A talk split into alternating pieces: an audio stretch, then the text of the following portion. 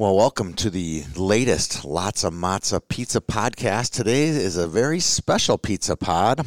We bring in the high school hockey podcast crew to talk about high school turning points. A turning point could be defined as a uh, big turning point in time in high school hockey, uh, teams turning points, and then we'll also dive a little bit into the last 10 years of champion teams and their turning points, what turned into their championship season.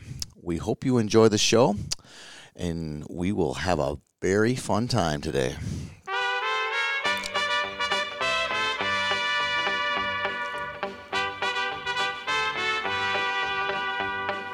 Love is a burning thing, and it makes a fiery ring. Bound by wild desire. I fell into a ring of fire. All right, boys, are you ready to jump into the ring of fire?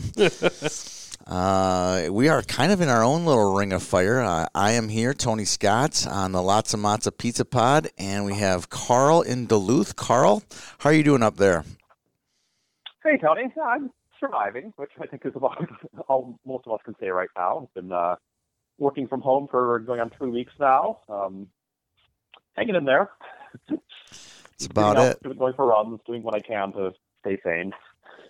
So people often ask me, um, Tony, you should put the po- high school hockey podcast on Zoom, like like a lot of teams are doing, and and I said, well, there's a reason we don't do it on Zoom. Is because Danny looks like complete garbage half the time he comes in here. And today, Danny, let's describe what you look like. Um, thank you, Tony.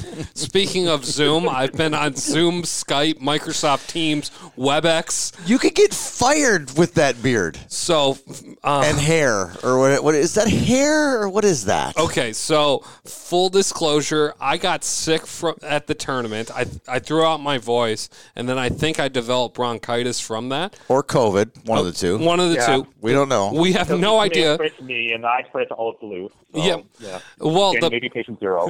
well, the problem is I couldn't get tested because I was not a high risk enough patient to get tested because I hadn't traveled around the country Right. or out of the country. And I was like, I was around 100,000 people mixing and mingling.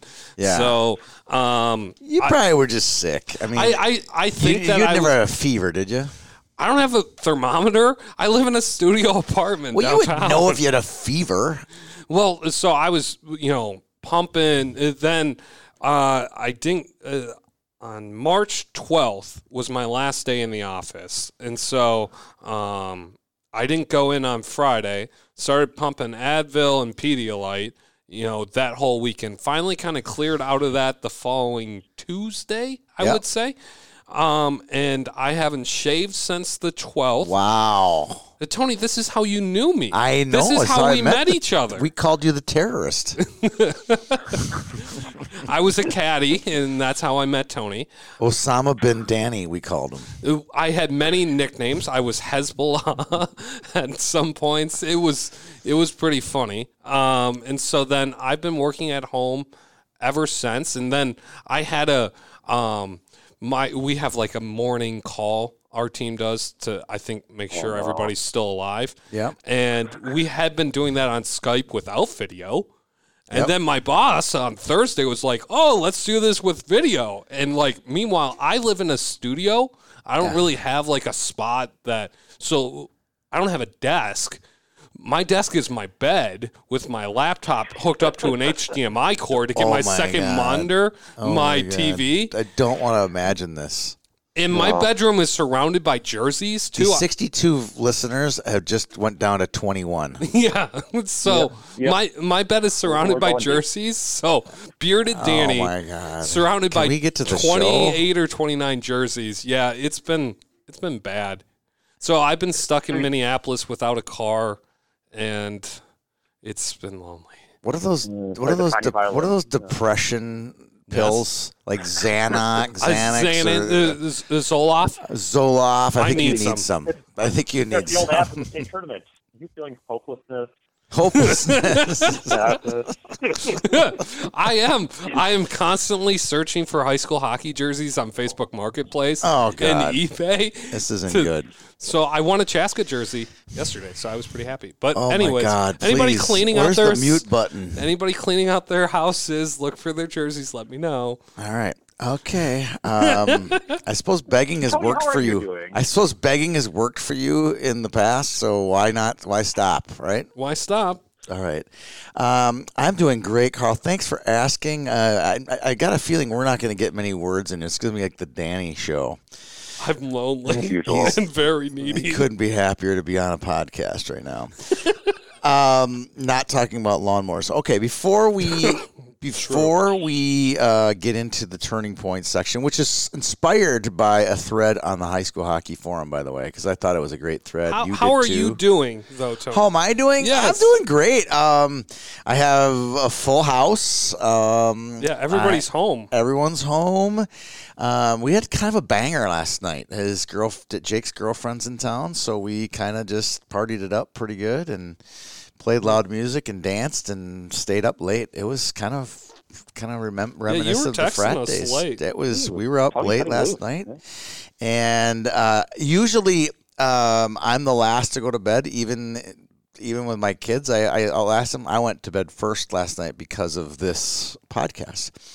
So life is good. I'm doing a podcast every day. Um, I've met some really interesting people and had some really interesting conversations with a great variety of people. A gold medalist, Karyn Bye Dietz, was probably the best one that I uh, interview that I did. You know, here's a woman who had an Olympic dream, and they didn't have women's hockey in the Olympics, and then it happened, and she got on the team, and first Olympic team, they win a gold medal. I mean, that kind of those kind of stories are really cool to learn about. Where do we fall on this list now? Well, this will probably be the most listened to show of all of them because of the of the uh, following that we've built over the last five years. But uh, you guys are very interesting in your own way. How's that? I appreciate that. Very interesting. Mike interesting. Randolph said he liked us.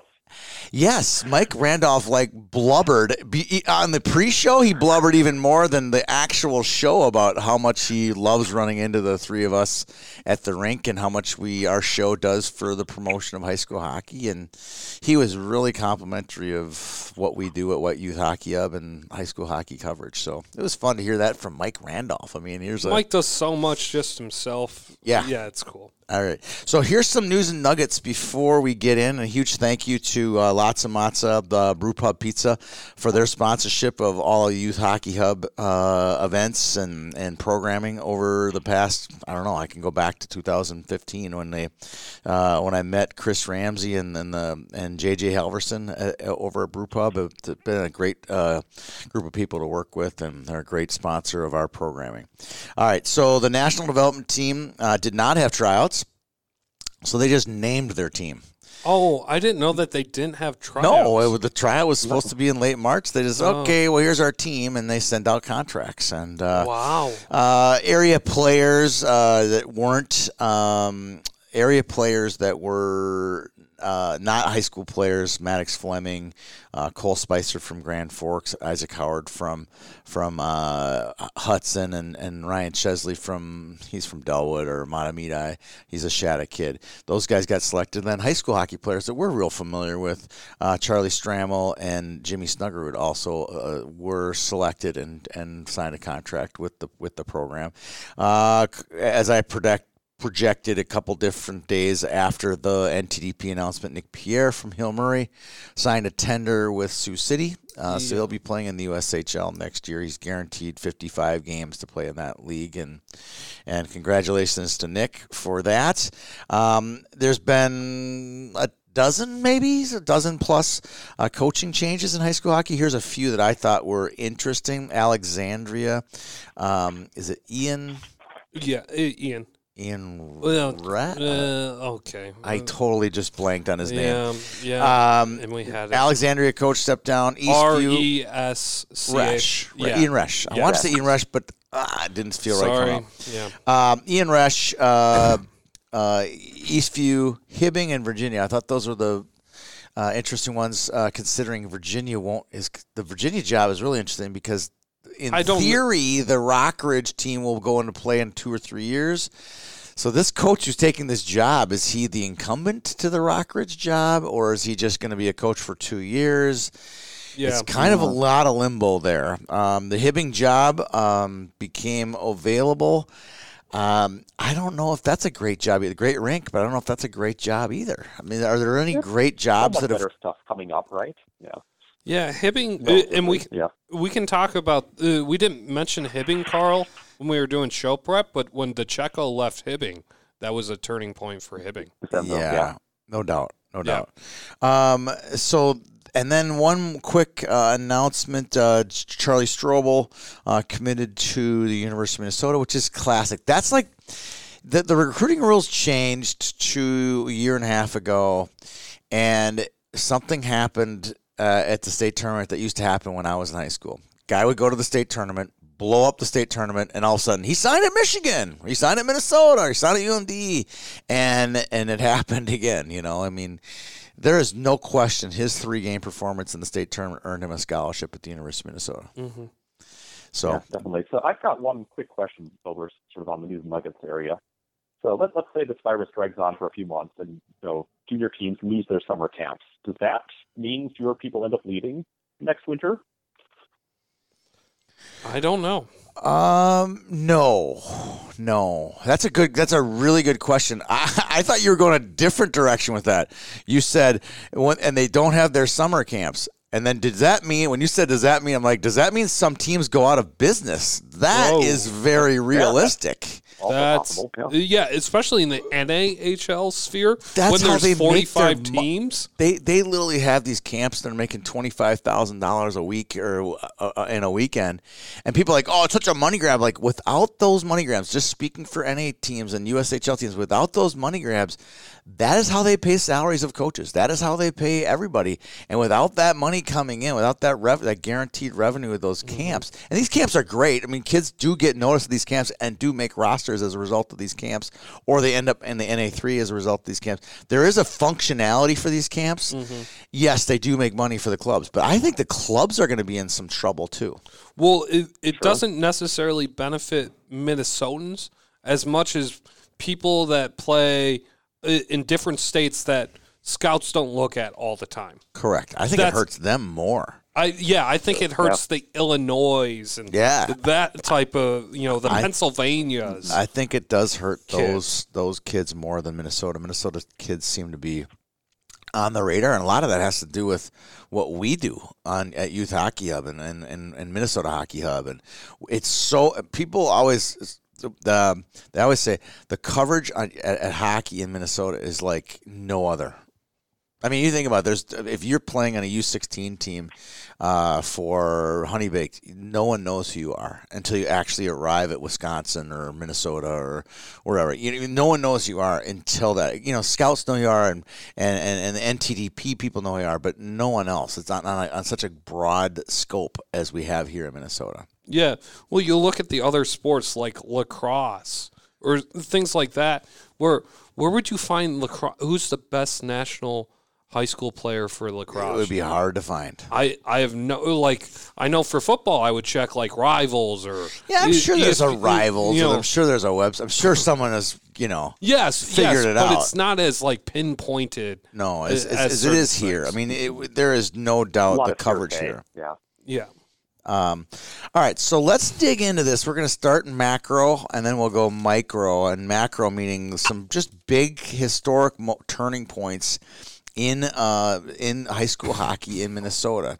Uh, Carl and I were have been uh, charged to handle the historic end of this, and then Danny's going to run the segment where we go the last ten years, uh, the champions from the last ten years. So, Carl, you want to get the ball rolling with some stuff back in the uh, in the fifties when when hockey was just basically a northern sport and the metros were just kind of catching on. Yeah, so we'll go some Asian history. And so, you know, we were trying to find, you know, what, one of the first metro schools to do things. And St. Paul Johnson kind of screws it up because they, you know, won a cha- championship in 1947. They were really the exception in a lot of the early years where they were doing well. But we found the first uh, state tournament with an all metro final, which was 1955 between uh, St. Paul Johnson, who won. This is, you know, I believe Herb Brooks' senior year It is. Yeah. against uh, against uh, Tony's alma mater, Minneapolis Southwest. Yeah, and Southwest, just from a historic, that's a school was only six years old at the time. Hmm. It was it's founded like in 48, 49. So the fact that they made it to state just six years in, even then, is somewhat uh, interesting. That is weird. You know, I- and and I, I know people who went to. Uh, were in the first graduating class. A friend of mine's dad was in that first graduating class. He goes, the minute Southwest opened, obviously everybody left Washburn and West, and ended up going to Southwest, and it, it became it, it was immediately a really hopping, you know, Cool place to cool go. place to go. You know, and when he was describing it, it was kind of like Eastridge or Eastview now, like all these people leaving Apple Valley or leaving Cottage Mm. Grove and going to this brand new school and brand new everything. Had a swimming pool, the whole deal. It was, Mm. it was, it was a, a really a neat place to be. How did they? Um, do you know how they played youth hockey then? Outside, No, all the well, parks, you know. was was it like Duluth? Was it a park system? Yeah, Minneapolis Okay. Park Board. Okay, for I'm just- sure. yeah, for Uh, sure. So And they those played kids skate- outdoors. skated with each other. They just played for a different high school. High school, probably, likely, Uh, uh, likely. that's yeah. all I'm uh, saying. Yeah, that's probably likely how it how it all went down. So, all right. So, it, it funny when we were t- we were texting in our text string about this, and I thought the first All Metro final was 1969, and Carl, my good friend yeah. Duluth, like, no, it was 55. you know, Yeah. and I but we'll have get that we'll get to 19. easily, and I chopped out Tony about three times in a row. Oh my God! It was just gunned down, gunned down. I was, it was sad. Carl is the ruiner of fun. He, is just a kills fun me all the time. It sucks. But we'll get to 1969 because there is a that it was a momentous night or mi- momentous tournament for sure. 'Cause There's a lot of symbolism that happened in that game. Between 55 and 69, any other things jump out at you? Uh, nothing too major. You had, you know, the international falls kind of ruled everything for a while in the 50s. Roseau had a run of three titles in four years. Uh, Duluth East stuck one in 1960, Huff, which was actually at the time kind of unique because it's a rare non non ranger further north championship. you know, they were the second furthest south team to win in you know the first 25 years of the tournament. Well, they had they had yeah. I think part of the reason Duluth didn't have a lot of success in the in those early years is because you I mean, obviously they had great hockey. They were they were playing Yeah. hockey in, in the parks all over Duluth, but I think it was just kind of watered down, right? You had Duluth East, you had Cathedral had its own little private sector. Yeah, and they were Success. great for a while there. What's that? And they had some absolutely great teams in the 60s and probably Ye- could have won Oh, Section 7 Very- had they been in. very easily could have won those. And then Two Harbors and, and Silver Bay, who are now kind of feeders to the Duluth system, they have their Right, own yeah. greatness going on as well. So it was just kind of spread, Yeah. more spread out. And I have some of the, the scores from those old Region 7 tournaments, and you just see, you know, you know at the time, you had a, like a district that played immediately after the regular season too. So you played your district. All the Duluth teams would play each other, and all the range teams would play each other in their district, and then then they'd meet in I think the section quarterfinals, and it would match up like number one seed on the range against number four seeded Duluth. Yeah. Vice versa, the, the cross and like every year with a couple of exceptions, but the range teams just slaughter the Duluth teams year after year. That's interesting. I, I'd like to dig into that. We think gerrymandering is bad nowadays. Yeah, it was probably really bad then. Yeah, I, I just you'd have to think. All right. Yeah, and you get some of these wacky ways of getting to tournaments. Like there were some years where I think, like this was in Minneapolis, maybe they just like, okay, you won the, the conference in the regular season, you're the section champion, done. Really? You know? That's it? Yeah, There wasn't Yeah, a, a section tournament? there. I, I would have to dig this all up again, but there were some really bizarre ways of counting champions. So funny. Here, here's a funny story. Um, I was there's this one. You know, you know, you guys are familiar with the Alm brothers from Minneapolis South. Um, one of them, and I, I think it's Gary. Gary, let's just I'm running with this, right? Gary Alm works at Bloomington Ice Garden, and every once in a while, I'll just stop him and we'll talk old time hockey, city conference. University of Minnesota, all the things that that he did and all the guys he played with. It's fun to just chat with them. And uh, so we got to talk. And I said, "What was it like playing?" He's like, "Well, we played mostly outside. You know, all the games were played outside." I'm like, um, so you had the Westby brothers and the Allman brothers. You guys must have just dominated. He goes, yeah, it was a little bit different time then. I'm like, what do you mean different? He goes, well, you know, when you were more talented than the other team, the other team would just take the puck and, and, and ship it out into the snowbank. And then we'd be looking around the snowbank and we couldn't find the puck. you know, okay, well, we got like 10 uh-huh. seconds. That time they, they throw a new puck out there, and then they would just ship the puck out of the snowbank, and they basically would stall because they wouldn't have stop time until like the last three minutes of the game. Oh, it reminds me of that outdoor game in Duluth a few years ago. Yeah, he, was- flashy corner. Yep. he goes, yeah. So we would win most of our games in overtime or win one to nothing because eventually we could beat them, but it was they would just play to the, you know, just, you know, slow to the game one, down. One goal as much as they could. Yeah, it was just it was it was bizarre to hear that. And he goes, "Oh, then you make the tournament. We get to go play in." Then he goes, "Yeah, then we got to play inside when we got to play in the tournament. Like it was a big deal to play inside." That's weird. So, um, let's move to 1969. Carl, do you want to Yeah. you want to you want to give me your perspective on it? I can give you a little bit of my perspective too on when Edina uh, wins the state title, and everything kind of changed. Yeah, and it was such a watershed game too, because you know Warroad was I think probably the favorite coming in, or had Henry Boucher, who's you know one of the greatest players to ever play high school hockey, and then you know midway through this game, Edina hits him and he goes down and he's hurt, and Hits is a No, I think very relative term there. Cheap shot. yeah, Took the ring off his finger. but you know that's such a turning point in high school hockey because Edina comes back and wins the first suburban championship, and all of a sudden you know I think that's that's when Edina becomes Edina in high school hockey, and you know, it was, you know joke that Edina is hated, but it's really been from the very first championship they won, even before they you know built this reputation as a hockey powerhouse. Yeah, it, it, it just changed kinda, hockey forever. it just kind of was the birth. It was kind of the birth of hockey, and and what goes along, what what happens next is really important for hockey historians to understand, or people who are interested in hockey history. What what what happens in 1969, 1970, 71, if you go back, you walk into one of these suburban ice rinks, there's always a little plaque, you know, like, oh, when was the rink born? You know, and then, and then you always see the, the mayor and, you know, like all the little names that were there when the, when the, when the rink was born. And it's always, you look at the rinks, Burnsville, Bloomington, Braemar, Richfield. Richfield, they're all born like 1969, 1970, like in about a two year span, two or three year span, like rinks just popped up everywhere in every suburban community all over the Twin Cities. And that's when it really started to change the landscape of what would happen at the state high school hockey tournament. Yeah.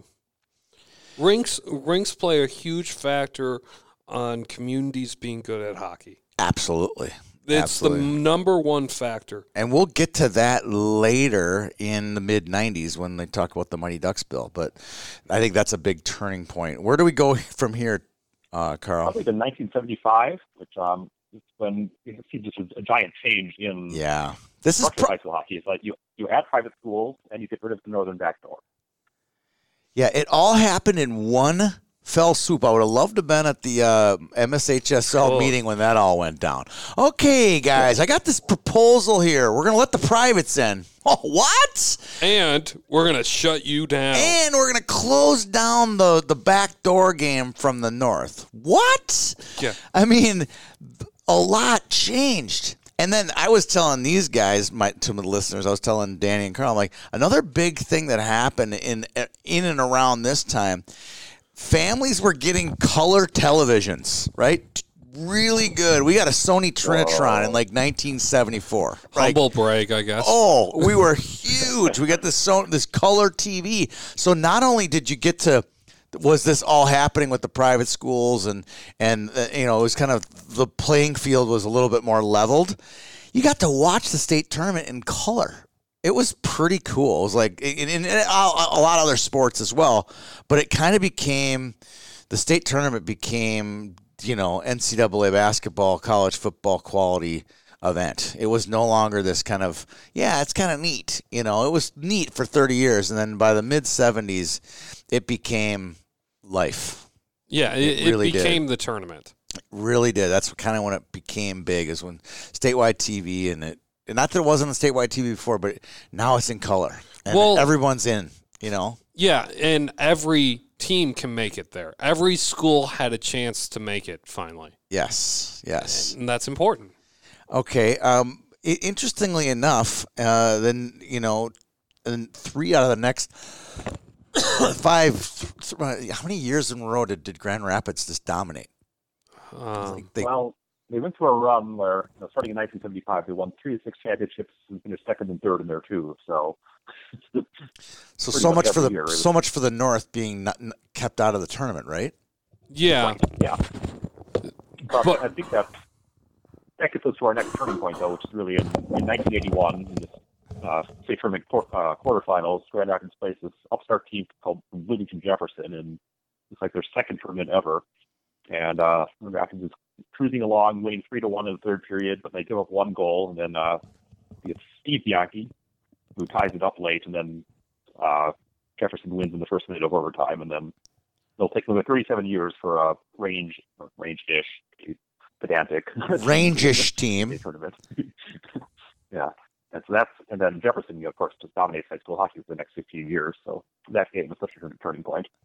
So let me walk back before that, because I want to talk about the Bianchi goal, because that was kind of the day the music died for the city conference.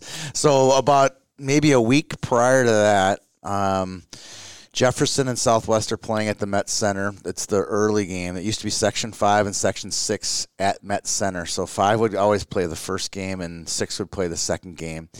Um, It'd be the equivalent of Mariucci today, you know, about the equivalent of what Mariucci's like, but with 7,000 more fans there. Um, full.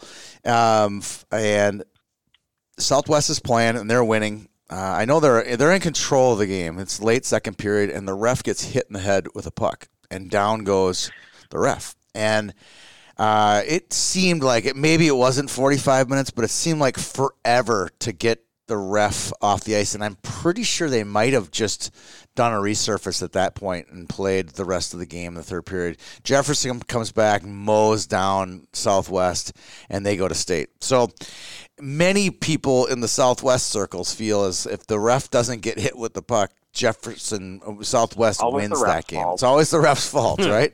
Um, and, and the best part about it is, if you're on the '81 Jefferson team, you probably don't even remember that the ref got hit. Like, oh really? Oh yeah, yeah, he was down for a minute or two. But from a Southwest perspective, oh, he was down for like an hour. section You know? games are always remembered more by the team that loses. It- it's, It's so true. true. Totally true. true. Totally true. I'll never forget. I was a West kid at the time. You know, Southwest wasn't even really an option until about six months later. They announced they were going to close West. But I remember going with Tom Chorske to that game. Uh, because Humble we because we wanted to see Name drop. we wanted to see Southwest beat Jefferson because we knew how good Jefferson was, and and it just didn't happen. We we drove home with our dads that day. and We're like, man, we knew that the, the we knew at this point that with the, with the two rings at, at, at Bloomington, we knew they had the resources, they knew they had the players, they knew they had the money, and all the you know, it, it was just the beginning of the end. And so that was, and then and then Bianchi goes and scores the most unbelievable goal, one of the five best goals I've ever seen in the state tournament. He just danced around this kid from Rapids who tried to go hip check him, goes in, scores, ties it late, and then they beat him in overtime. It was. That was it. That was the, the the the day the music died for the city conference. I mean, even though they had some decent teams in the mid '80s and a team, an Edison team made it '94 according to Carl in Class A, but Yeah, in Class A. yeah. city conference has never been the same since that day. um, not to totally side rail your story, but are we not talking about the um, John, John Marshall win? Uh, because they were Southern Minnesota. Do you think that's a turning point? Sorry, we skipped by that. Yeah. Yeah. I just think that's a Not big sure. that's a big win, and they were a great hockey program. But it's there was no sustained success from that, was there? No, Yeah, they had, they had, they had like a three-year run. They finished second again in '79, but you know it was a nice little surge. But and they you know, lost. They nice lost in little the surges happen everywhere. they know. lost in the finals to Jefferson in '89 too. Okay, I'm just Yeah. So there was they were decent, but I don't think there was a turning point up or a turning point down for Rochester until 2009. You know, okay. I I'm think just- that's the turning point in Rochester hockey. Do you think Yeah. Jefferson winning does more to expand hockey than Rochester winning? Yes, for sure.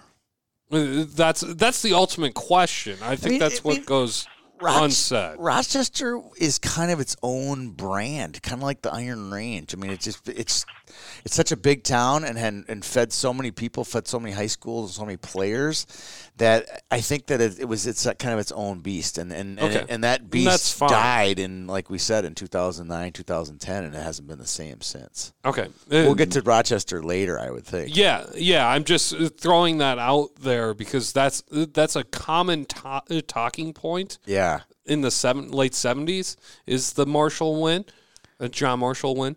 Um, so that's kind of why I say that. Yeah, there was a there was a USHL semi-pro type of team called the Rochester like Ma- Mustangs, Mustangs, Mavericks, something, something like, that.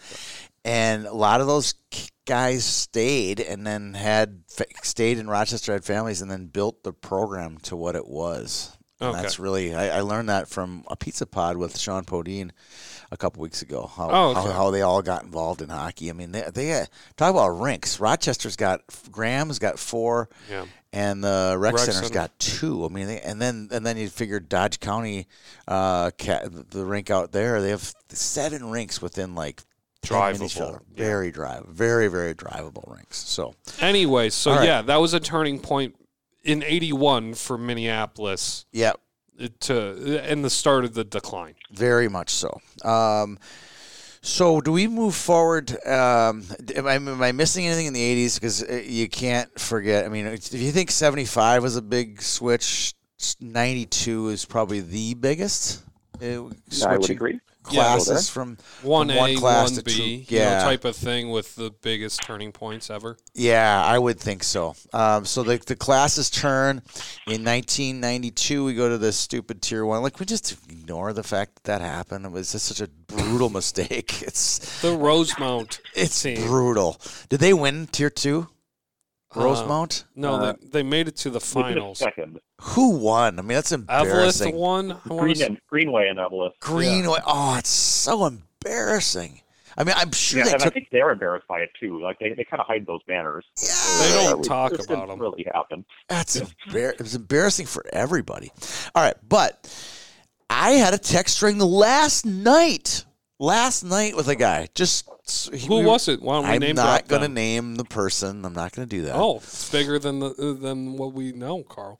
um, Anonymous sources. Did they Not- win the Stanley Cup? Did they win a gold um, medal? This guy did not win a Stanley Cup. Oh, his son pro. has won a state championship. Is all I'll say. Okay, his son has won a state championship.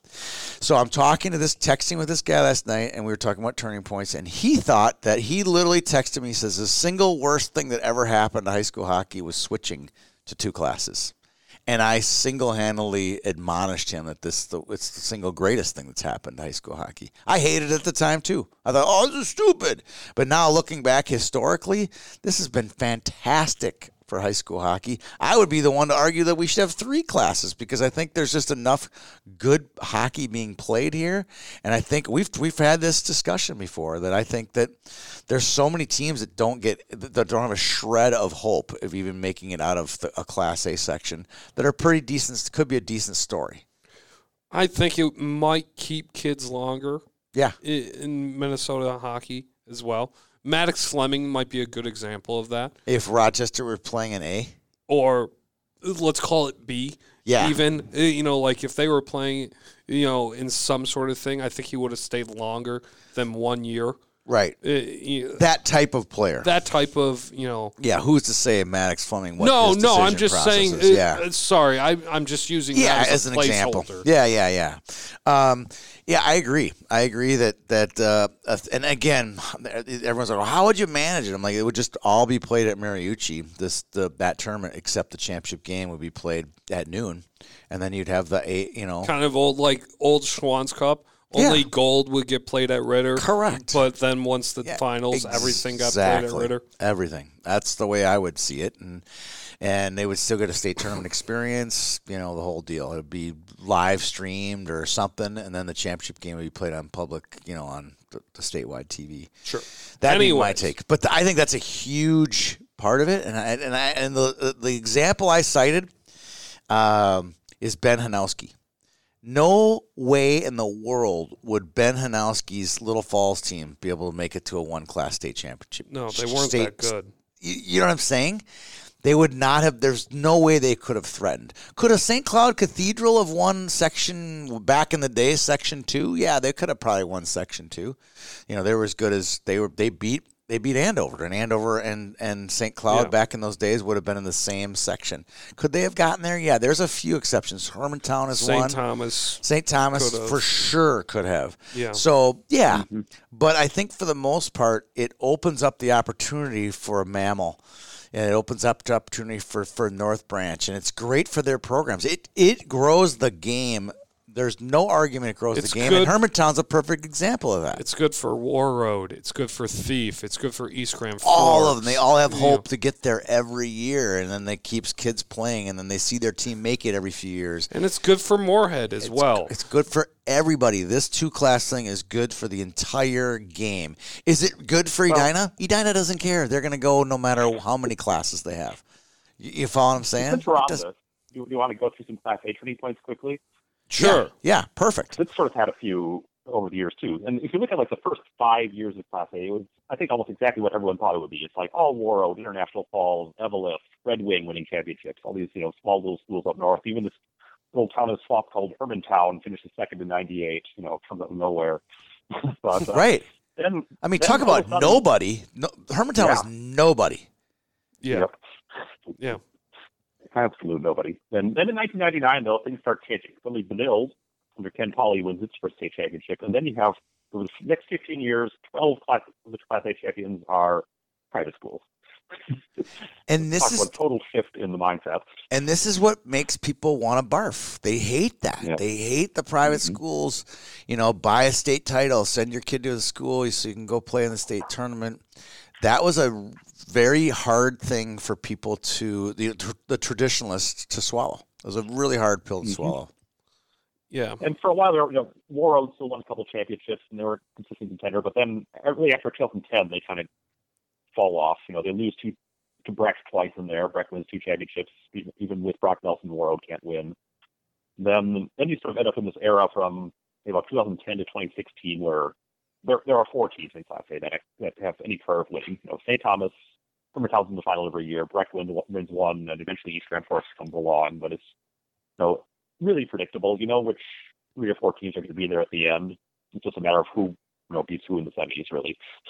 And we're still kind of living in a four team era of Class A in a lot Mm-hmm. of ways. Yeah, and I think it'll stay that way for a while. It's just based on how sections are made in Yeah. Class A Yep. that it has to i- in a lot of ways.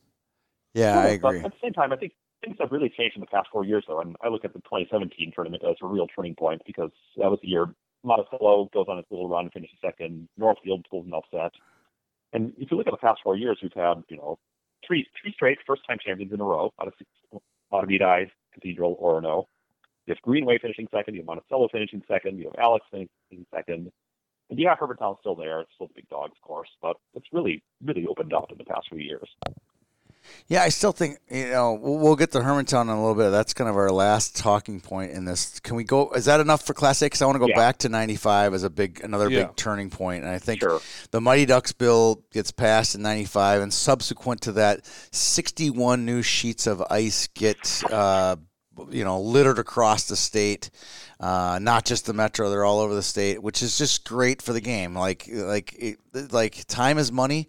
Well, in, in, in hockey terms, ice equals money because ice is so important to access to the game, and and and, and give the legislators credit uh, from the state to to seeing how important it was to get getting those sheets placed in. I think one of the biggest uh, sheets that you know people what what got built out of those sixty one. I can tell you for sure that. Uh, that the super rink was part of this and so the eight eight sheets there really opens things up for for people in the suburbs of Anoka, uh, Coon Andover, Rapids, Coon Rapids, Blaine, Blaine.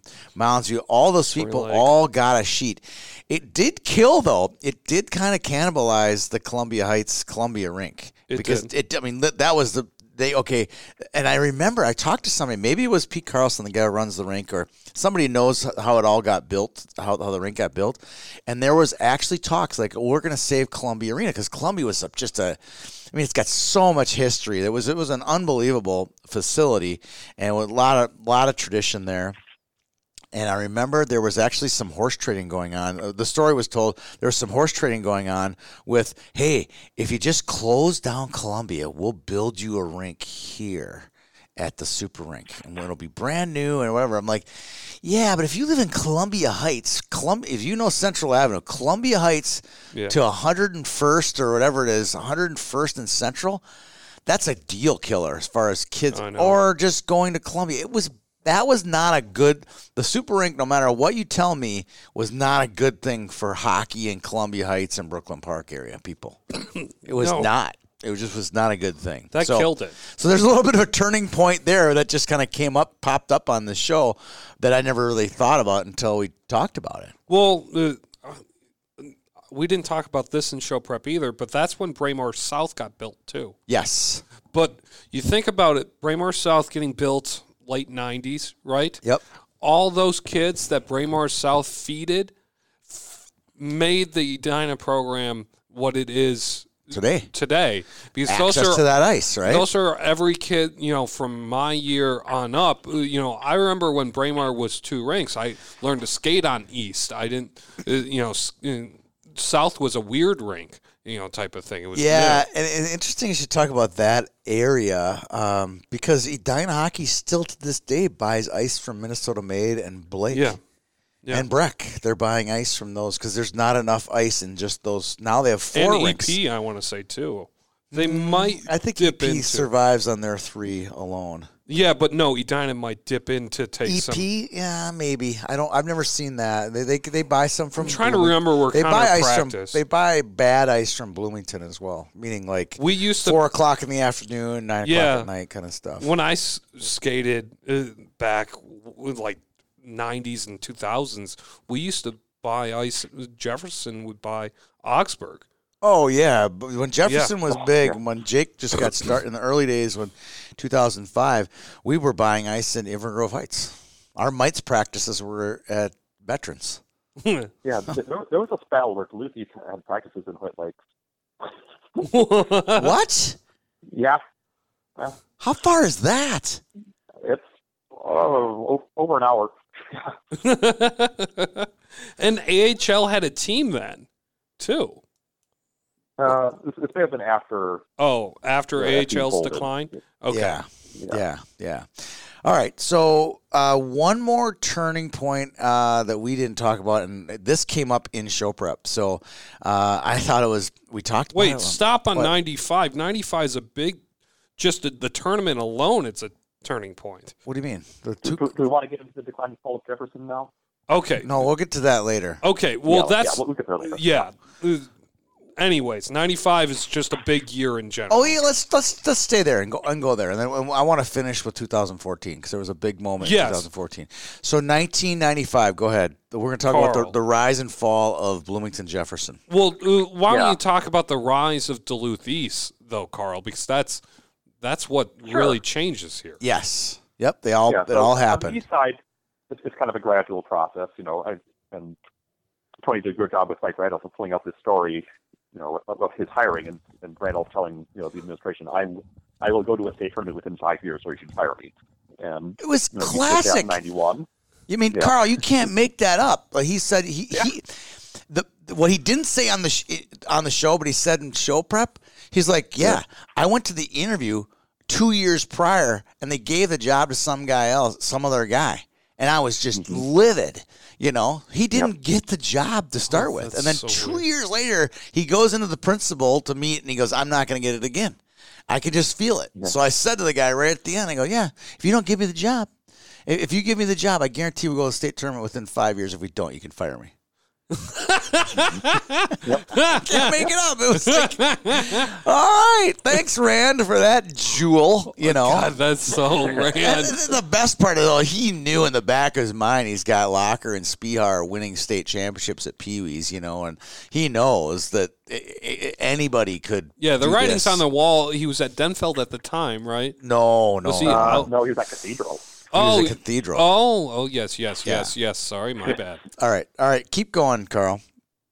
Yeah. So first they, they go to state '91 with a kind of upstart team, and, and then um, and then I think, and of course they get buried by Jamie Langenbrunner and Cloquet for a couple of years though. And And, and we talked about both of that too, didn't we, Carl, Yeah. on the show? Like talked about how how hard they were to beat in the in the early Mm-hmm. 90s. Cloquet. In, in '94, so Cloquet, you know, Langenbrunner's gone, Petrov's gone, Morozic's gone, but 1994 still, so East, I think, loses four games in the regular season, but two of them are to Cloquet. And so they're, they go into the section title having to play the team that they can't beat, but they do finally beat Cloquet in 94 final. I think that's really a turning point for the program. The Nets stuff there run into 95 when they knock off Jefferson, and we'll get into the And they- Jefferson later. But And they killed Jefferson.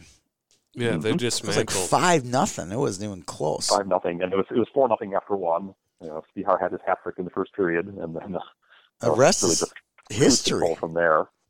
Yeah, and you know, and then you know, the, somehow a bunch of kids in, in, in Duluth have T-shirts printed, you know, overnight that say said, you know, each five Jefferson zero, any questions? For the next day, What did it, what did it say?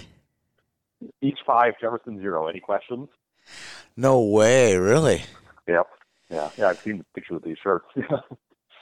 Um, so they go on, and and, and and the rest is history for East. I mean, literally from that point, it was a turning point of Duluth hockey. It all Mhm. changed. I mean, talk about the movement of bodies. Bodies started to move towards the east, right? I mean, no more Denfeld. Yep. Denfeld had hasn't been relevant. They'll be relevant again next year, but they haven't been relevant since, right? mm-hmm. They've beaten Yep, East. they- you know how many times did the- um, yeah? And when did Central go away? Like to 09? Yeah, yeah. Then Denfeld and Central were merged for a year in ten. Yes, Yeah. In 10, 11. Yeah. Okay. Um, so let's talk about the demise of Jefferson hockey. I've I could I can probably write a book on it because I lived it. Yeah, I watched really- it. Um, death it- by a thousand cuts. Yeah. you think you start with okay, losing to East, you know, and, and that's the formal end of the dynasty. But then I think a year or two later, John Bianchi, who's you know Saterdalen's assistant for many years, leaves. yep. because Some his sons aren't there anymore. Yep. Yep. You know, uh, look, there's a lot of reasons behind it, but that's one of mm-hmm. them. So he leaves. When does Trebil take the Holy Angels job? It's like ninety. In that same time, 96, 98 period. too. yeah, I Okay. think it's know the exact year. 98, but I'm not Yeah. And then it all just we talked about this show prep. It just kind of can everything kind of cannibalized everything. in- Yeah. in, that part of the town, and I kind of was living there at the time. well, and so I saw it all kind of happen right in front of my eyes. So when I grew up, I, I grew up in Bloomington, Jefferson. Um, we would beat Kennedy pretty easily. Yes, It, it, it, Kennedy was a win on our schedule. Let's Yep. put it that way. by the late '90s. Yeah. Yes, Kennedy was, and so the, at that point, Kennedy had hit its decline. Yep. And so Kennedy was always the feeder program to Jefferson.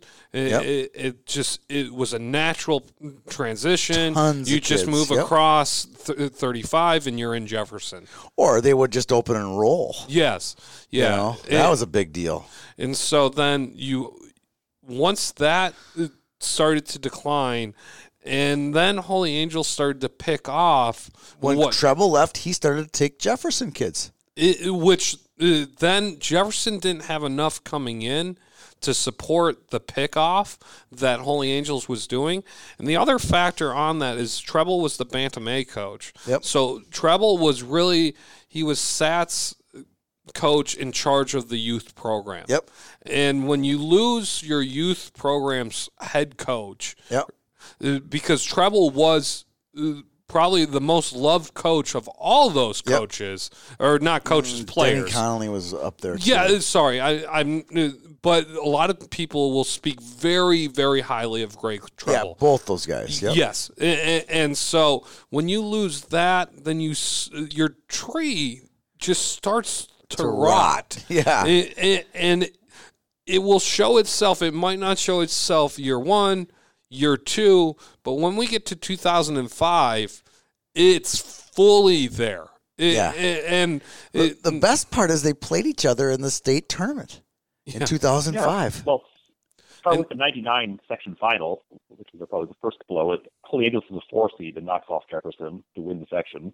Yep. Then yeah, then you get to the 2005 tournament and again, then Holy Angels wins again. Yeah, well, what's interesting is that they cannibal, they all cannibalize each other. So, um, Holy Angels cannibalized Jefferson. Jefferson cannibalized um, cannibalized Kennedy. Kennedy cannibalized Richfield. I mean, they all cannibalized each other, and now they're all very struggling programs. Yeah. I mean, you think about it. Kennedy's with Southwest Christian, uh, and and they're with with Richfield. Richfield, Richfield. at youth. Um, Jefferson is in way big rebuilding mode, and so is Holy Angels. I mean, Yeah. they've never since 2005. None of those programs have been the same. Jefferson's had a couple blips. They've been a, 2009 was a Jefferson blip. was still pretty good though. I mean, yeah. they were they were they, from 05 to 09. They were still pretty good. They still had they, They were had still good pretty good. They were still pretty they were still a name. Baby Blue was not feared, but Baby Blue Still was pretty good. known. It, by 2010 to, to the last 10 years, it has not been as relevant. I mean, and that's when we really see the cancer of the whole program kind of come in, and that is Tony Scott. Yes, it is. I am the cancer. I actually No, moved no. there in '98, so it's perfect. Trebil went. Trebil goes. Here, Trebil goes to Holy Angels. Tony Scott moves into I West don't want to Bloomington. with this guy. Get me out of here. Yeah, He was gone. He saw me won't move in the neighborhood. He was. I'm gone. I'm going to Holy Angels. yeah, that is. Um, Coincidence? I don't think so. it's what's called blue lighting. Yes, yes, that happened. That happened. Um, but no, that's kind of when uh, when Sats left, and then like just little things just started adding up with that program, and it just failed. yeah, A- a- and it could when you're you can't build a youth program anymore you can't feed your high school and i don't think uh, people overlooked that aspect uh, in jefferson and overlooked how vital the youth program was and pushed that aside and just assumed that they would be good in high school yeah. I, I could tell you. I'm not going to name the dad. I was like, isn't this kind of troublesome? We're not winning a lot of games here at the youth. And he goes, oh, Jefferson. Like, this was a Jefferson dad who actually went to Jefferson. He looked at me and says, Jefferson will always be good. And I'm like, hmm I lived in Southwest Minneapolis, and I think a few people said that too.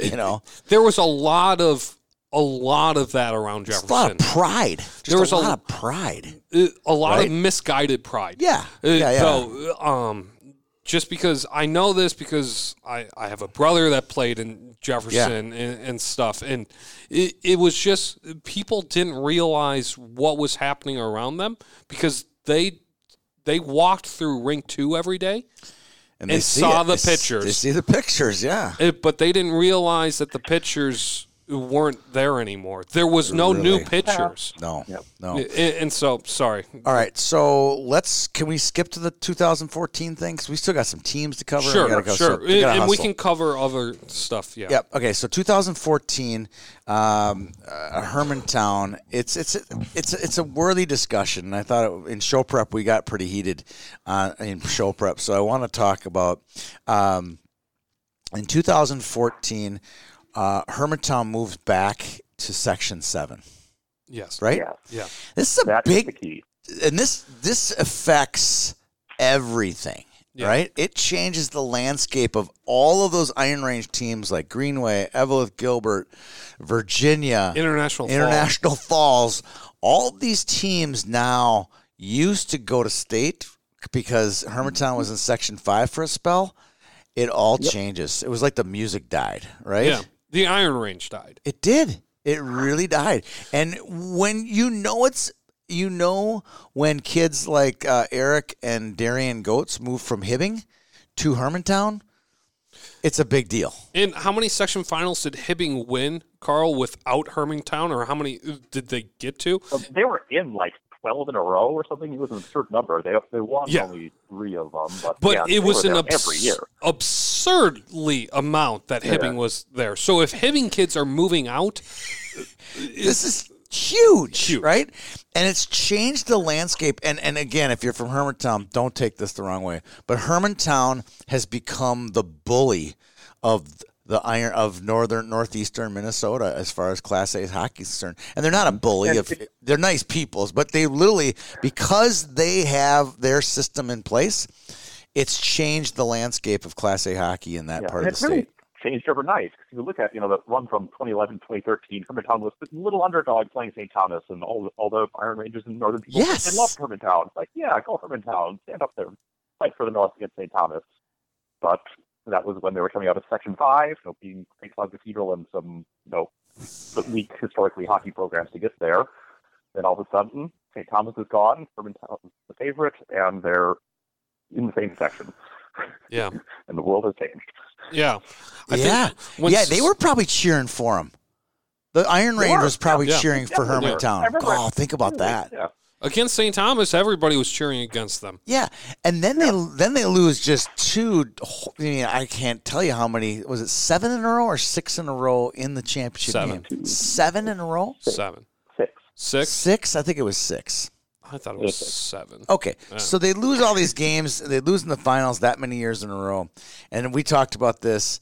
Is they? I've never seen a program go from poor little Hermantown, poor little Hermantown. They can't win the big one. Bruce Plant, poor little Bruce Plant, his little press conferences. And then they become the win. poor little rich they, girl. They win. Yeah, they win in 2016.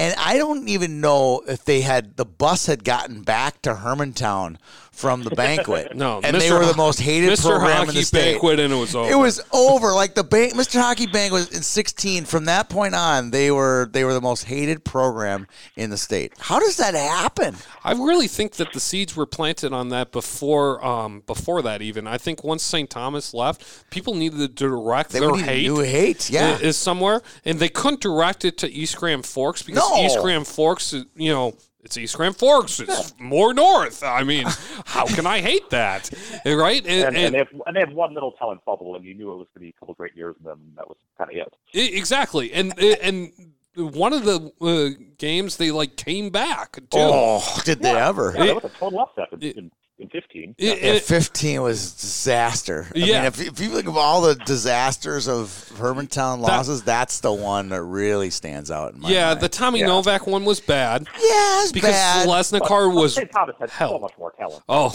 yeah, So we did. more. yeah, Yeah, we did. yeah. so th- th- it's just it's crazy that we could talk Hermantown all day on this show, but I think it was a big part of Class A. when they when they moved that. It changed Class A forever. Yeah, You know, or until we change it again at some point. yeah. All right, Carl, let's roll through. We had 10 programs, and we are just going to read through some programs that haven't been relevant since their last appearance in the state's tournament. When the music died for these programs. Yeah, exactly. Uh, South St. Paul, uh, 2004. Uh, they were in the state tournament. They were in a state semifinal against Breck and lost. Uh, I think Yep. that was the last the time. Finals, as always, for South St. Paul. they did have a decent run uh, a few years later with Alex Daylock and Justin Falk, but uh, No, no, um, Wilcox. Wilcox. Sorry, Adam sorry, Wilcox. Adam Wilcox. I get those two mixed They're up. all the time. actually a. That's a good goaltender school recently. Yeah. oh, yeah. And so yeah, those are two really Sorry. solid. Yeah, Sorry. Um, that was 2004. and Zach Palmquist was on that team as well. Yes. I mean this team was very very good in 2008. Yep. All right. Um, you got one, Carl? If You want to read one off? Um, let's see. I, you, you have to listen in front of you while you roll through, and I'll just throw in comments. All right. I'm going to go uh, St. Paul Johnson, 1996. How sad is that? That's the It's last time that they were in long. the state. I mean, we- we talked about the Minneapolis City Conference dying. It pretty much died in 96, too, at that point, right? Yeah. As far as relevance Yeah, is and- concerned? And Johnson hung on for a long time. They seem like they're sort of the exception, but and, and even now they're still the you know, semi-contender of, of the public schools in the Twin Cities. But And they'll, and they'll be okay next year too. I think they'll be decent next year. A lot of those guys won't be seniors next year. I think they'll be decent, but I don't think they got enough to get over the hump. Well, they had like Carl Fish on their team a couple of years ago, Yeah. right? Yep. Who, who, as you even said uh, this year on one of our shows, like he's the best defenseman in the NAHL. Oh, it's not even close. yeah, So I'm just uh, saying they've had talent, they just haven't gotten past it. correct. Uh, I think we've talked about Southwest and Richfield already on the Yeah. show. It's kind of Uh, interesting that Richfield and Kennedy both kind of died in '91. Yeah, we talked about that somewhat with Jefferson cannibalizing, but yeah, there's two, you know, first ring suburbs that you know just kind of at the same aged out at time. the same time. Uh, what year do we want to put Anoka's death at? Was it was it 16 when they made it to state, or was that just an anomaly? No. Well, I, I think 16 is when you have to really end it. Yeah, I'm sure things have been going downhill for a while since then, but they knew they had this little ta- bubble of talent, and this was their shot, and they did it. They made it. they got sick in the late 2000s. Let's put it that way. Yeah. They Yep. they they went to the hospital and the doctor said that th- you're not going to recover. Yeah, they, they had a great team in 2008. You know, Yeah. they, they probably should have won 7 AA, but you know, didn't. and then Right. OK went on its little run, and then after that, they were off the list for a few years. Here's a couple more. Um, uh, Burnsville 2020. I think after that senior class that was there that lost in the section final, I don't think the there's a lot of hope for Burnsville hockey over the next seven to 10 years based on their youth program. Yanni left. You know, like you start to look at certain keys. There's not the talent isn't there. The coach And is think- now gone. Like it, you, Yeah, I think Yeah. yeah. Yanni saw the writing on the wall, though. Is that what happened there? E- Exactly, he did. Uh, Some could argue he did, you know, and that's why he chose to leave. But uh, you know, that's kind of one of those. It's one of those moments in Burnsville that you just start to look back on. Okay, now we don't. Uh, that's when we lost our head coach, and this is when Yeah. we lost the section final, and this is you know. I agree. I agree. All right, here's another one Apple Valley.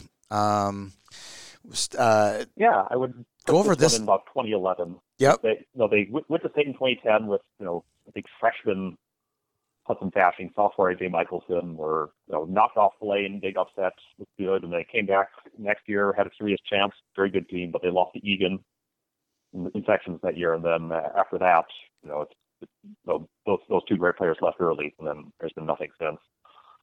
Right. All right. And then last but not least, a private school who has not been relevant for the last few years, Breck. Danny, you want to talk about Yeah. Breck? Um. So what we know, and this is really hearsay in a lot of ways. It is. Um, but Breck stopped giving, let's call it need-based scholarships to uh, hockey players. Right. Uh, And this is only hearsay, and this is only from Breck people.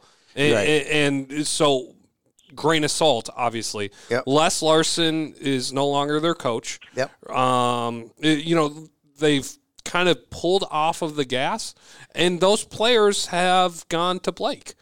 Yeah. Uh, And that's Not kind of all the Blake, but no, yeah, but that no, type of player. That, type, of player. ha- I'm not naming names, but those type There of have kids. been some need. Oddly enough, there have been some needs-based players who are now at Blake. Yeah, so I, that's fair I'm enough. uh, just uh, Minneapolis type of kids that went to Breck. Minneapolis, St. Louis Park, Champlin, those types of kids all now end up going to to Blake or And- or Benilde, as Benilde has got a good history of those kids too. And, and it's kind of weird because Breck just built a new rink not too long ago, but they needed to. Yeah. um, because their old rink, I mean, it had a hump in the blue line. Yeah. Like you would go downhill, you know, type of thing. Then they needed a new rink, but it's just, it's a weird type of thing for Yep. Breck to do. All right, so we talked about some turning point schools.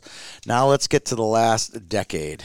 Okay, so I kind of focused on double A here um, with this because Class A, I, I think Carl and I both agreed that, I mean, the We, top. that you guys hate Class A, so well, yeah, that's yep, true. I agree. Okay, that's true. But for the most part, Class A turning points happened at the state They do. tournament um, rather than in the season for these championship teams. And Right. so that was kind of what I focused on here is I went like the past 10 years or so on the championship team and how they change how the uh, what their turning point was. Not the turning point for the season, quote unquote, but the turning point for the championship team. Yep. Okay. So back in 2008, 2009, um, that was Eden Prairie who won in 2009. Yep. They beat Bloomington Jefferson, which was having a historic season, really, Yeah. for them. Um, they beat them 5 to 2 on February 10th. I was there. And that was kind of the we knew that Nick Leddy was really good. We knew Kyle Rau was a sophomore. This was like a they were a top three team in the state. It was Jefferson, Edina, and Eden Prairie. Those were the three Yeah. teams, and we knew that Jefferson and um, Edina would meet in sections.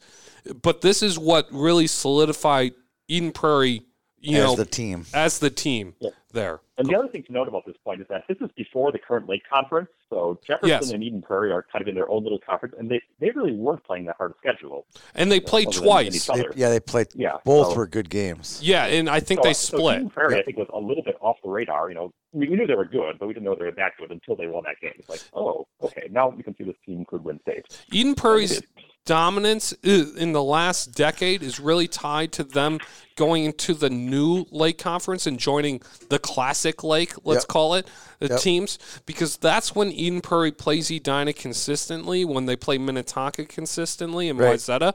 And then you see a, those games mean so much more around the state. And so that's where their prominence really comes into play.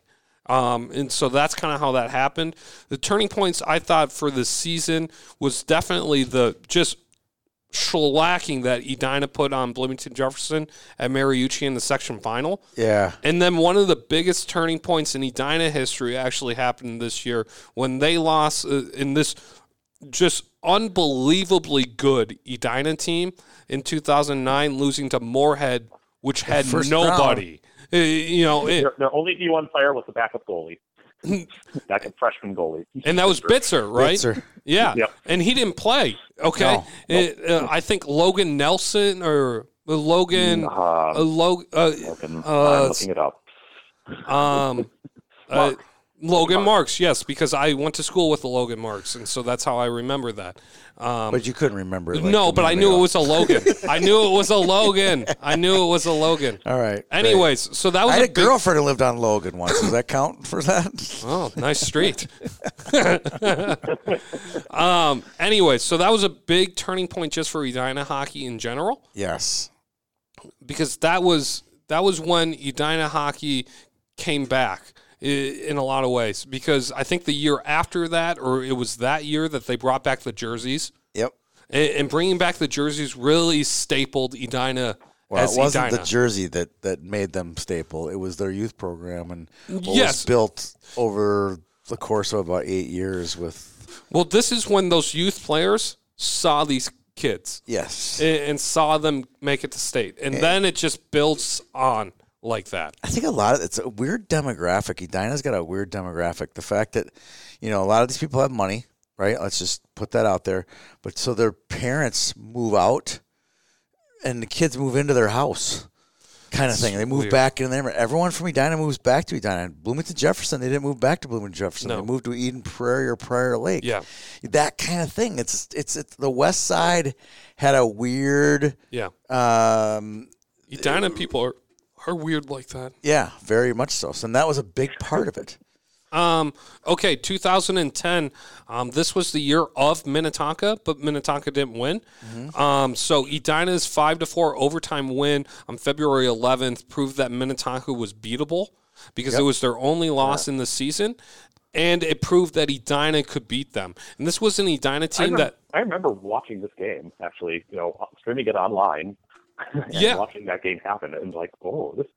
You, know, you start to see how how good Edina is, how their depth would wear down Minnetonka. I also remember Giles just line matching Minnetonka to death in that game and really winning that coaching matchup.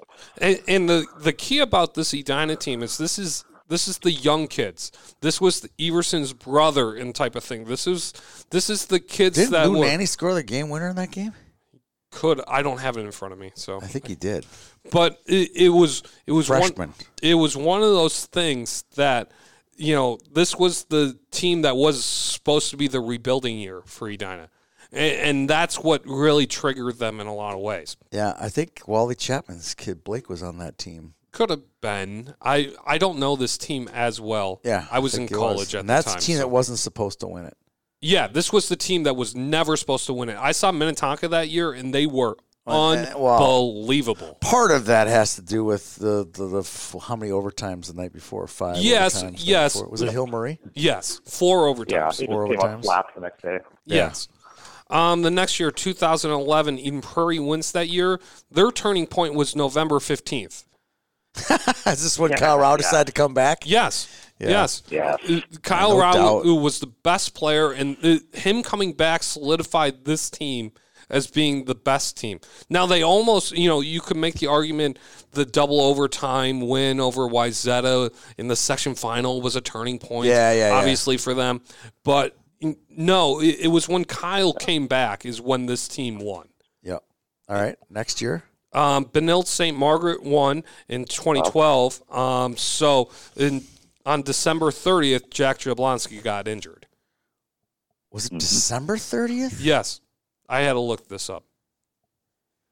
Boy, it Yeah, it was like the holiday tournament. Yeah, and, and this is when, felt like it was like in November. I believe you. and and now they still stumbled a little bit, but they had something to play for, and, and it just it the team went off from there. I This mean, the like f- this is the first year of YHH. I wrote an editorial about checking. As a result of it, it was like probably the first time anyone ever read Youth Hockey Up was because it was such a hot topic. yeah, no, it was, Yeah. and this Okay, was Duluth another East senior year. point. Yes, Carl.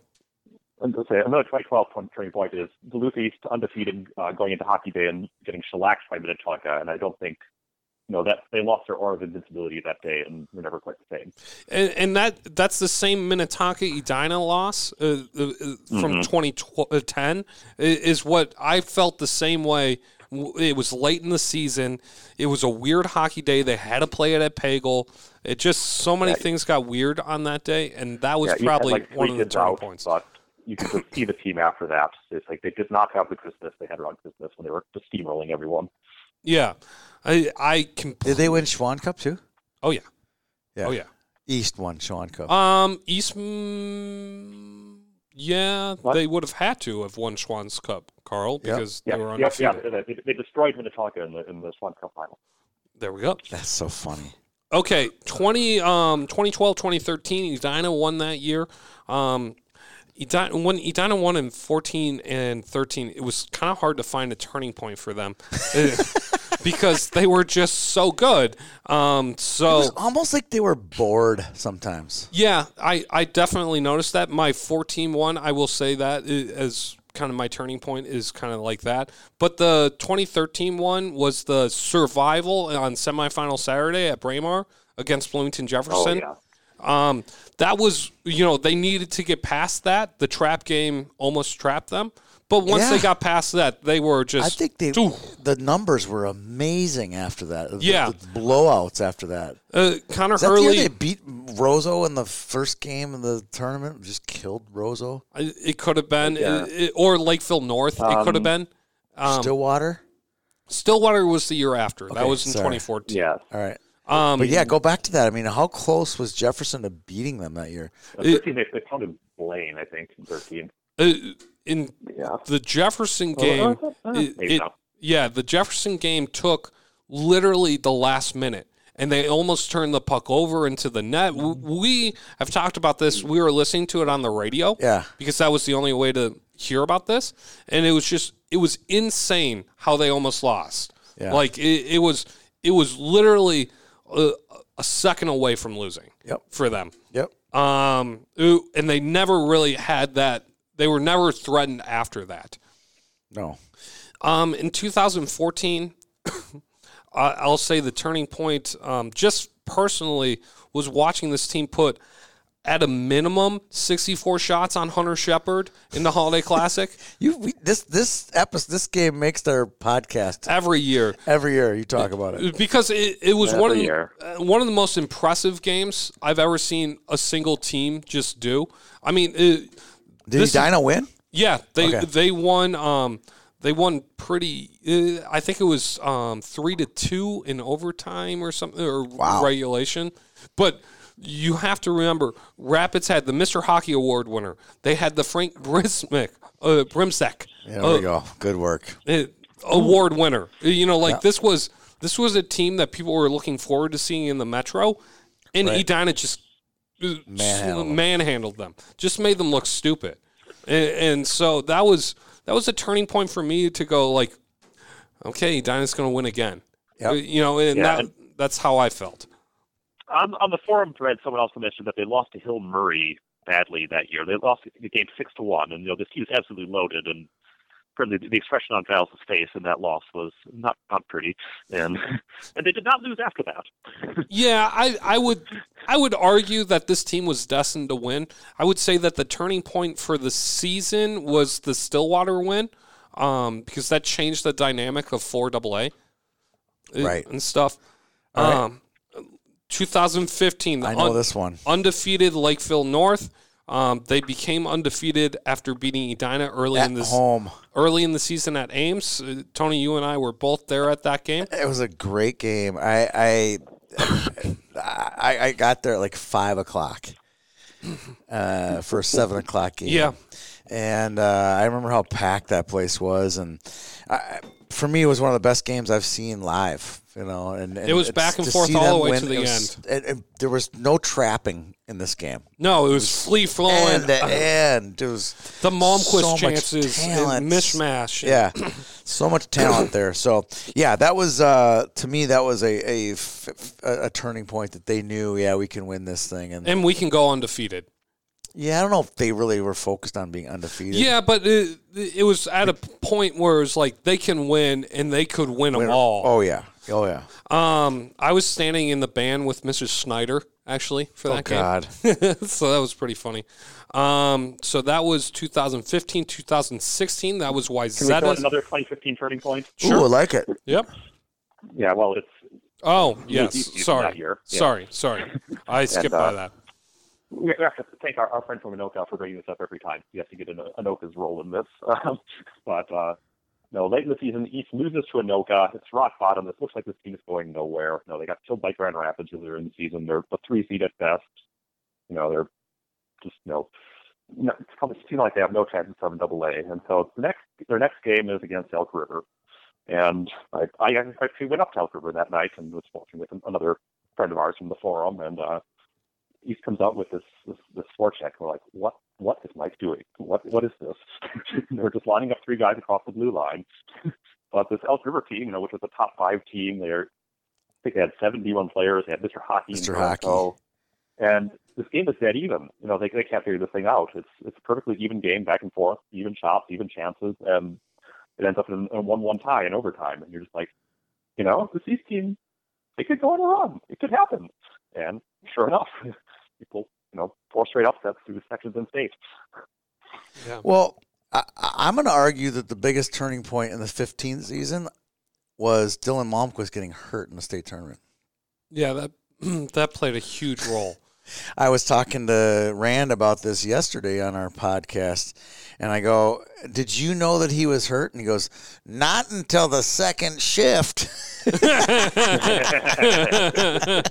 Meaning, like, oh, once we knew, you know, whatever number it wasn't out Fif- on the uh, ice, 20, 20. Once twenty wasn't out on the ice, we knew, you know, this was going to be a a, a dogfight. And again, it's well documented. That's one of the greatest games in state high school hockey tournament history. Was the East Yeah. Ash Altman goal to win it. Yeah. So Um, okay. Moving on. Uh, sixteen. 2016, Wayzata uh, won the state tournament. I tried to look for a turning point. My turning point for them was them beating Edina in the semifinals of section. No, You don't no. think so? The biggest turning point was No. when Cretin beat No. Benilde. Yes, that's the turning point for the season, Tony. But what Wayzata's biggest turning point was making it, uh, it past Edina. Yes. Okay. But the biggest turning point of that season was semifinal Saturday. That was the craziest day. Yeah. That, That was the that was the day most- Maple Grove beat Blaine, right? yep, that was the day Riley Trevor Tufte Janicki had like died. a hat trick. Yep. right? That was the day the music died in a lot of ways. Oh. Benilde, undefeated, went down to Cretin. I chose not to go there because Danny I. was in the wrong place for all of this. Yeah, I, I, Danny and I were talking about this the other day. Um, I stuck at Braemar because the greatest game that we've I've ever seen was in the morning.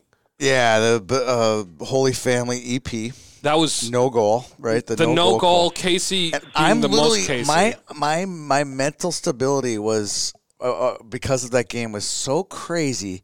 I was uh, like off my game.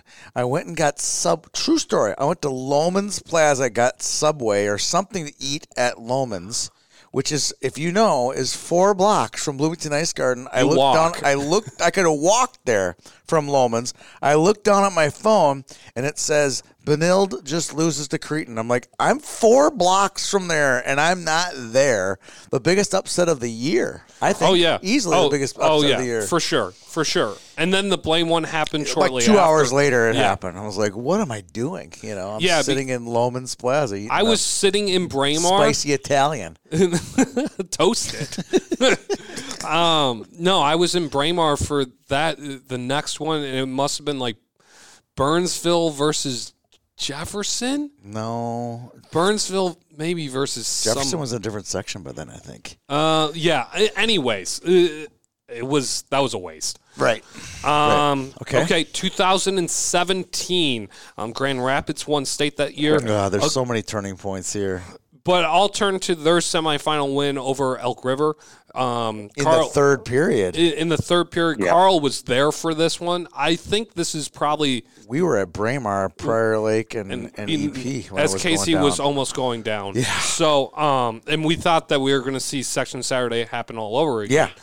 But I mean, Carl, you'll agree that this is probably a pivotal moment for this Rapids team. Oh yeah, I don't think I've ever seen a team flip a switch as quickly and thoroughly as that Rapids team did in that third period. And you know, I'd watched them a couple times down the stretch that year, and they looked so flat, so uninspired. You know, they lost to Cloquet at the end of the season, which is how they ended up with the four seed, which was ridiculous for the amount of talent that team had. Yeah. And then you know, they're just and, and really the first two periods of that Elk River game were more of the same. You know, Elk River scores two goals, kind of just feel, feel like they're just kind of rolling along onto, onto their their destiny in the section final, as Elk River's destiny is. but um, but then uh, then the switch goes. Kevin Kevin Haynes scores a hat trick, pop in five goals, and a couple coupled them in very quick succession. And all of a sudden, it, it just never looked back from there. Well, was on a mission. Yeah, that. but uh, what was the what, the section final? They won in overtime, double overtime, or was that the one they won with nine seconds? I get those two mixed up. no, that was the double overtime one.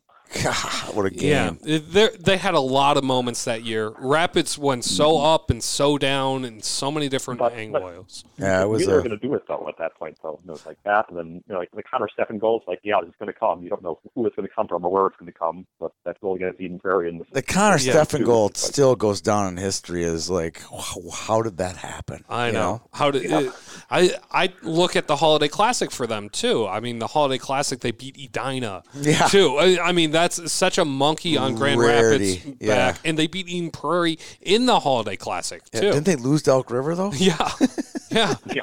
yeah. Well, It- Elk River, Elk River might have been the best team in the state that year. Watch, thought the answer Yes. was what he did.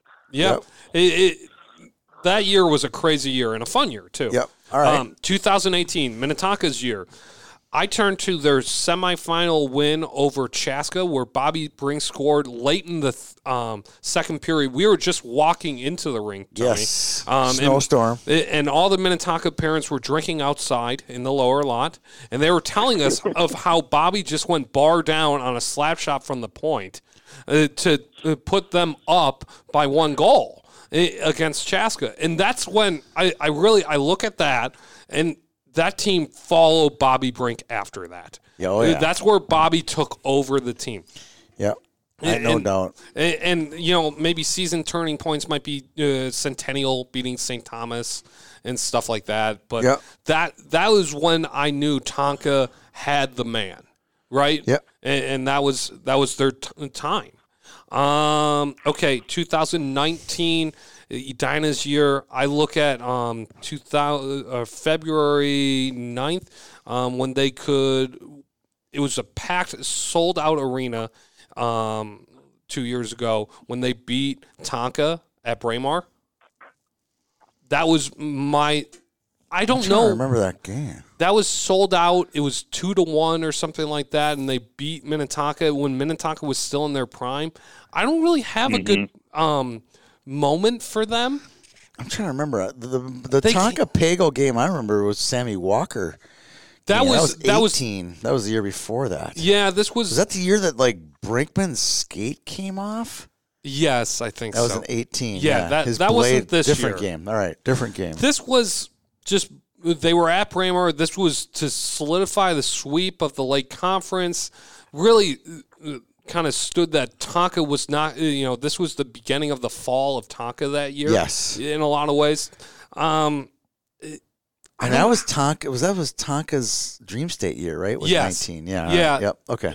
E- Edina really came on at the state tournament, Yes. but they were they were a decent team, kind of going. They just had stumbles against Chaska in the Yep, um, hockey, Hockey for, for life. Life. Yeah. And- and- but this is at this moment is when they really poured on the gas. Yep. Is when they kind of I agree. yeah I agree with that. and That's a they good had close point. games against Benilde in the section final and stuff, but I don't know. Um, You know, it wasn't unlike 2010 in that you had the Cedina team that was, you know, a year after they were supposed to be at their peak, and, and Minnetonka still kind of was, but then, you know, you could Carl, Carl just died on us. Yeah, The music died on Carl's phone. I'm guessing. yeah. Oh, the show just got way better now. oh, we lost Carl. He he's off the phone. Okay, All right. so let's let's just, Just finish do, it up. do a quick wrap on Um, 2010, 2020. 2020, Hill Murray's win over Moorhead late in the season. Yeah, this is one of those like we'll look back a you know a year from now and we realize that that's the case. But but we didn't know at the time that the win over Moorhead was a big win.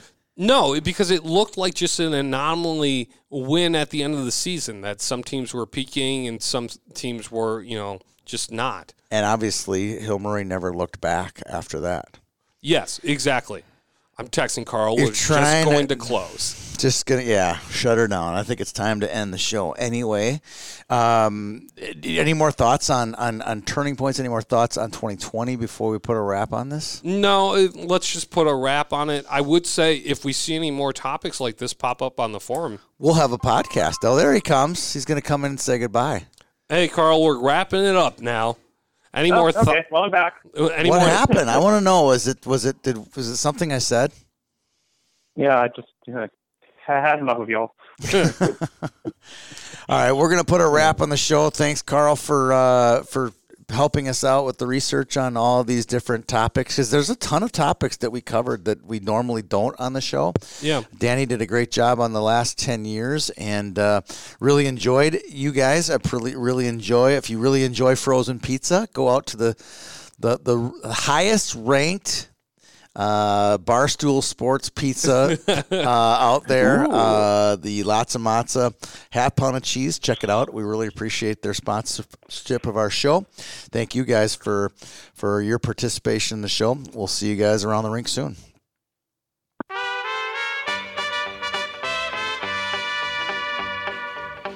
Well, that was fun. Love